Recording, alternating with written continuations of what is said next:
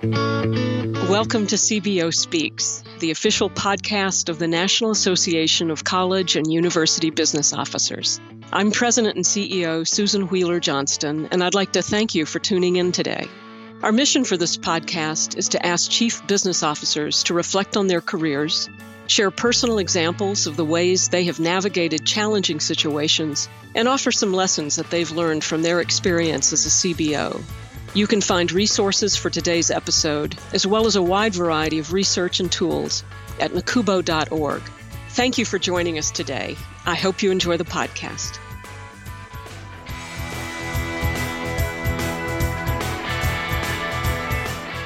Hello, everyone, and welcome back to CBO Speaks. Thanks so much for being here today. My name is Megan Strand, your host, and I'm so excited to be joined today by Beth Reissenweber, Vice President for Administration and Finance at Midwestern State University in North Texas. Welcome, Beth. Hey, thank you, Megan. Great to be here. Well, we are finally coming to the end of 2020, which I think everyone is excited about. But Beth, if you could go back to this time last year and teach yourself one thing, what would that thing be? Well, you're right. This year has really challenged our ability to adapt to change, hasn't it? Indeed. Communication has become even more important. And one thing that I would learn if it were this time last year is how to effectively use the technology of virtual meeting software to conduct mm. an engaging and productive meeting. And I would make sure that my team all had audio and video on their computer so that they could attend these meetings too. Oh, that's such a good, that's such a good one. yeah. It was like having the shoemaker's children. I'm over information technology and my team didn't have the necessary tools to do virtual meetings. It was just crazy. oh goodness. Well, as somebody that works from home and I always have, and I've mm-hmm. always had a microphone, I've always had like a nice camera. I'm like, what's the problem, people? But I've talked to plenty of people who do not. So that is that is a good one. Mm-hmm. I've not heard that one before. So that's a really good right. one. Well, in the last couple of months alone, Beth, what would you say is one noticeable way that you've had to change the way that you lead as a CBO? Yes, one noticeable way certainly is I give my staff more space, recognizing the stress and strain they've been working and living under with this pandemic. It's been a long haul. So I lead with empathy first and then I go into the business discussion or other purpose for the meeting. I want to check in. Are you okay? How's it going? You know, because this has been quite the year. Now, has that changed anything else in a, you know, outside of the just kind of the basic check-ins to say, "Hey, how you doing?" which I think you would typically get more in an office setting, mm-hmm. so you kind of have to be more intentional about that virtually, but has that has that had to impact the way that you lead in any additional ways that you can think of? Oh, sure. When I communicate out with the public or with students, we're also leading with a positive message, a supportive message, uh, just to really have that empathy, that compassion that's so needed because it's really a tough time and everyone's experiencing it differently. And it's not just the pandemic, right? It's George Floyd in the end of May and the pain and suffering of our African American neighbors that happened after that. It's the uproar in watching the news and depending on which news channel you watched, what the story was regarding our wonderful and important presidential election. There was so many things going on. So that's certainly it. And also then for my team, we've actually been coming to campus the whole time because we've been seen as essential employees and I have 150 people and they've all been on campus. And so that's been difficult too, because helping them feel safe, especially our custodial team members who are on campus and actually cleaning at an elevated level to ward off the pandemic from coming on campus. I mean, it's just been a really tricky situation to manage and to lead, but that's where leading with empathy or compassion or kindness is really important. Do you think that's something you'll continue post COVID, Beth? Like now that you're used to, I'm sure, you know, it's not like you were probably a cold, harsh communicator in the past, but you're, you know, now you're being a little bit more intentional about mm-hmm. the empathy piece. Like, do you think that's something you'll continue in the future? Is that, is that a keeper from COVID? Oh, it's definitely a keeper from COVID. Um, in the past, you know, because as a chief business officer working in finance, working in higher ed, there's so much going on. We have so many deadlines, so many compliance reports, so many tasks to do, responsibilities that I have in the past, I'll jump right in. Let's get going. Let's talk about work. How are you doing on this project? How are you doing that project?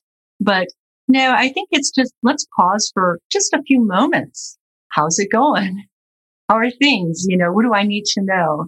And so I, I will continue that. I will because it's about enjoying the work, engaging folks, um, making this a great experience because we spend a lot of our waking hours together at work. And so we want to have it a, a pleasant and supportive experience. Well, you had referenced um, some of the racial some of the racial tensions around the murder of George Floyd. Um, and that kind of leads into my next question about diversity. So, how do you think that current CBOs can best prepare or develop the next gen- generation of higher education leadership, which is a critical issue in higher ed, and particularly when you consider that growing desire to diversify the field? Yes. Well, I'm going to speak generally first, and then I'll get into the sure. diversification piece. But generally, you know, for folks that are interested in taking on this responsibility as chief business officer, um, I think CBOs who are currently in the role really need to let their teams know that they genuinely care about their professional growth and actively work with them, right? You need to engage with them, engage with your teams, find out how they want to grow, develop, what en- experiences energize them, at work? What experiences would they like to have that they haven't had? You know, talk to them, have that communication and keep it ongoing too, not just at the annual review time if you can. And always follow up with your team members. Give them those opportunities that you talked about. Encourage them and actually help motivate them because some folks, eh, I don't know. I don't want to be pushed out of my comfort zone. Well, help them see that that's okay. And actually that's a good way to grow is to be pushed out of that comfort zone. So in terms of diversity, as a CBO, we really need, and actually everybody, human resources too, anybody who's a hiring manager, we need to be intentional and support those underserved populations. We need to recognize and put in check any inherent bias we may have we need to do the work to understand what those biases are because we don't always know. And in fact, a lot of times we don't know. It's like, what? There's a lot of learning that needs to start. And it starts by us doing the work, reading, watching YouTube videos. Okay. So that's part of our role and need in supporting that intentionality. But we also need to advocate for opportunity for those members of our community that we aren't seeing in the CBO role? How do we develop the pipeline for our Latinx people? How about our African American, our, I mean, just name the different diversity streams. How can we support those folks? Well, we need to do it. It's really important work. We're not seeing the numbers reflective of the demographics in our community we aren't seeing the numbers in terms of the demographics of our students. Our, the diversity in the student body is substantially ahead of faculty and staff. So we need to start and start now. There's lots of ways to do it. And I just, um, it's important work. And so I think folks need to do it. And, um, I know I'm, I have a lot of work. I've been doing it for a long time, but it's a, it's a continuum of learning and I have a ways to go. You never stop, right? Absolutely. Um, and I think we all do. Mm-hmm. Well, let's talk now not only to our CBO listeners, but anybody who might be listening who is considering a CBO role. Speaking of the pipeline for their next career move, Beth, what would you say are the top three skills or attributes that are most critical for CBOs in today's higher ed landscape? And especially given what's what you've gone through with the mm-hmm. pandemic and uh, some of the maybe some of the new skills you'd had you've had to tap into or, you know, existing skills you've had to amplify. Well, the top three skills or attributes that I think are most crucial to a chief business officer today and moving forward, actually, and ones that are always under development, even if you are a chief business officer. The first one is really to have a great toolbox. So develop your breadth of experience and skills, right? Take opportunities to learn and grow. This is going to allow you to serve better and more broadly as a member of the cabinet and in supporting the president. So the breadth will help you be creative and innovative. So how can we do things differently, better, right? You have questions. How can we solve the problem in a way we haven't considered before? So that toolbox is going to allow you to do the work. And so it's the same thing as you grow your team, grow yourself, right? Seek opportunities, take coursework, um, opportunities, um, attend the NACUBO annual meeting, attend webinars, listen to CBO speaks, read. You know, there's so many opportunities, but develop that toolbox. The second one is team building. Higher education is based on a model of collaboration, right? So as a chief business officer, you will be part of a team on many levels, beginning with the cabinet. You will need to learn how to identify and gather a team. You'll need to learn how to lead a team. And not only within the university, but outside through building relationships, business partnerships with bankers, auditors, financial advisors, architects, other chief business officers. You want to be part of that growing the network. But how do you do that? By bringing your authentic self to every meeting, discussion, that compassion actually builds relationships, builds trust, right? Help some people. They will then help you or help people and, you know, move it, pay it forward, right? It's just, um, it's a wonderful opportunity and team building is really critical, I think. The third attribute or skill, sort of a combo, is really to be a successful chief business officer, you need to be a good partner in supporting your president and advancing the institution in which you work. The attributes to that good partner are flexibility, urgency, and intelligence. So when I talk about flexibility, you can't be rigid, right? You have to be a good listener. You have to be a good thinker right? You have to think outside the box. You have to be willing to take risks. Urgency is now action, right? We can't talk about it for a year or two. We learned that in COVID. It's guess what, guys? We're it right now. What are we going to do right now? Who's going to do what right now? Right. And just go for it. It's pretty exciting. And then intelligence is that wisdom as you build your toolbox, you develop that level of wisdom, intelligence, thought, right? Um, being part of something bigger than yourself. So those are the three that I would um, lift up for CBOs and future CBOs. So important. Thank you for sharing those, Beth. Well, in every higher education institution, the role of CBO is unique, as you know. So tell us what makes your role in North Texas at Midwestern State University different? Well, it's really great. I've been here a little bit over a year and just love Midwestern State University, love Texas. It's very different than where I was up north. Um, and so I'm just enjoying it. It's unique though, because at my current university, I've actually been able to develop promotional activities to grow enrollment. Hmm. Yeah. Last year at this time, at a um, cabinet retreat, I was asked to actually come up with promotions. My MBA is in marketing. And so I love art. I love advertisement. I love anything to do with sales. And so I'm more of a creative type in terms of that mm. and not just a numbers person. And so I then developed, you know, in collaboration, checking in with the VP of enrollment, checking in with the academy with the provost, student affairs. But I came up with uh, three ideas for growing enrollment for summer 2020, brought that to the cabinet.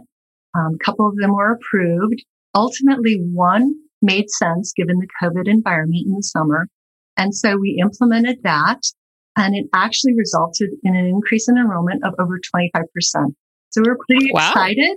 And it's sort of, it's just shows the breadth of the role of the chief business officer today. especially at Midwestern State University. Well, that is fascinating and absolutely unique. So thank you for sharing that. Okay, now on to the most fun question of the show that every all the listeners love, but I'm not sure that the interviewees love it. So, thinking back on your career, Beth, tell us what you'd consider to be your most fabulous failure and what you learned from it. And really, we're just looking here for, you know, hindsight being 2020, what would you have done a little bit differently, you know, given the experience that you have now? No, that's fine. I actually had to think about putting together fabulous and failure. Exactly. so the story I have the example, it wasn't too long ago, but I was a new chief business officer and I had facilities in my portfolio. I went to this new university and there was a facilities project that was moving forward to move the counseling and wellness center into new space and out of a dilapidated old house. The plans and designs were done and the current facility, that old house, was ready for demolition.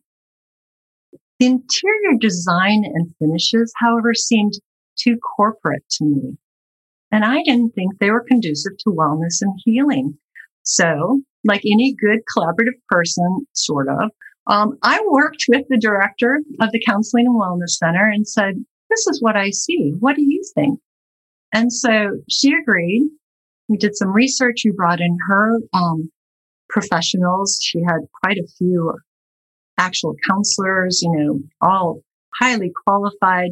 We sat down number of meetings. We looked at designs, we, you know, alternates, and then we chose something that we thought would bring a look and feel more conducive to the healing work we wanted to happen in that counseling and wellness center. New colors, soft fabrics, gentle lighting, right? We went forward. We opened that new facility. We had a wonderful open house. We were so excited. We thought it was spectacular. The students loved it. They just grew to use it so much more than they used to, right? They'd hang out there. They'd go and grab their carb bar and some herb tea and visit. And it was a safe space. The failure, however, came that I disregarded branding and consistency requirements that we were trying to have on the campus. I wasn't aware of them. And I just sort of blew them out of the water with this new design that I thought was so good. So, well, the director and I and the students love it. The problem was I wasn't really checking in across campus like I should have. And in fact, I was meeting with my boss, the president at the time, and he told me that they were going to put together a new design committee who would, you know, in the future check in on projects and make sure everything was in order in terms of branding and consistency. And that I wasn't going to be part of that committee anymore. yep. I was done. And so that's, I mean, it was fabulous, but it was a failure. That is a fabulous uh-huh. failure, but that is probably the best fabulous failure story I think I've ever heard on this podcast. Yeah, so thank so you. don't go rogue. You got to check in and keep checking in. So I learned, and I won't do that again. Famous last words. Don't go rogue. Well, Beth, thank you so, so much for sharing just a couple of your insights and experience with our listeners today. I really appreciate it. Oh, you're very welcome. Thank you. You can find out more about Beth and today's episode by visiting the professional development section, then click podcasts of nacubo.org. Make sure you also subscribe to CBO Speaks and Apple Podcasts so that you'll get the latest episodes instantly. And on behalf of Beth and myself, I'd like to thank you so much for joining us for this episode of CBO Speaks.